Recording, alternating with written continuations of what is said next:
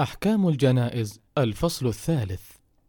تحدثنا فيما سبق عن أحكام الجنازة والصلاة عليها ونختم حديثنا اليوم عن بعض الأخطاء والمنكرات التي تقع من بعض الناس بعد موت المسلم. قال الشيخ عبد العزيز بن باز رحمه الله الواجب على المسلمين في هذه الأمور الصبر والاحتساب وعدم النياحة وعدم شق الثوب ولطم الخد ونحو ذلك لقول الرسول صلى الله عليه وسلم ليس منا من لطم الخدود وشق الجيوب ودعا بدعوى الجاهلية. ولقوله صلى الله عليه وسلم في الحديث الصحيح أربع في أمتي من أمر الجاهلية لا يتركونهن الفخر في الأحساب والطعن في الأنساب والاستسقاء بالنجوم والنياحة. وقال النائحة إذا لم تتب قبل موتها تقام يوم القيامة وعليها سربال من قطران ودرع من جرب. رواه مسلم.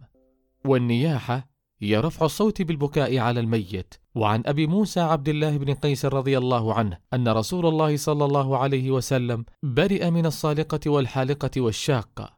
والحالقة هي التي تحلق شعرها عند المصيبة أو تنتفه والشاقة هي التي تشق ثوبها عند المصيبة. والصالقة هي التي ترفع صوتها عند المصيبة وكل هذا من الجزع. فلا يجوز للمرأة ولا للرجل فعل شيء من ذلك. ومن الأخطاء التي تقع من بعض الناس التأخر في قضاء الدين عن الميت أو تنفيذ وصيته. وقد قال النبي صلى الله عليه وسلم نفس المؤمن معلقة بدينه حتى يقضى عنه. رواه ابن ماجه وصححه الألباني. ومن البدع المنكرة التي نهى عنها رسول الله صلى الله عليه وسلم اتخاذ القبور مكانا للصلاة فيها أو بناء المسجد عليها أو دفن الميت في المسجد قال صلى الله عليه وسلم ألا وإن من كان قبلكم كانوا يتخذون قبور أنبيائهم وصالحيهم مساجد. ألا فلا تتخذوا القبور مساجد. إني أنهاكم عن ذلك. رواه مسلم.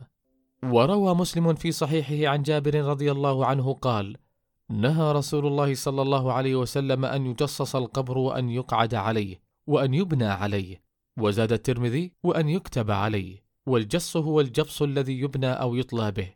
ومن بدع القبور وضع الزهور على القبور.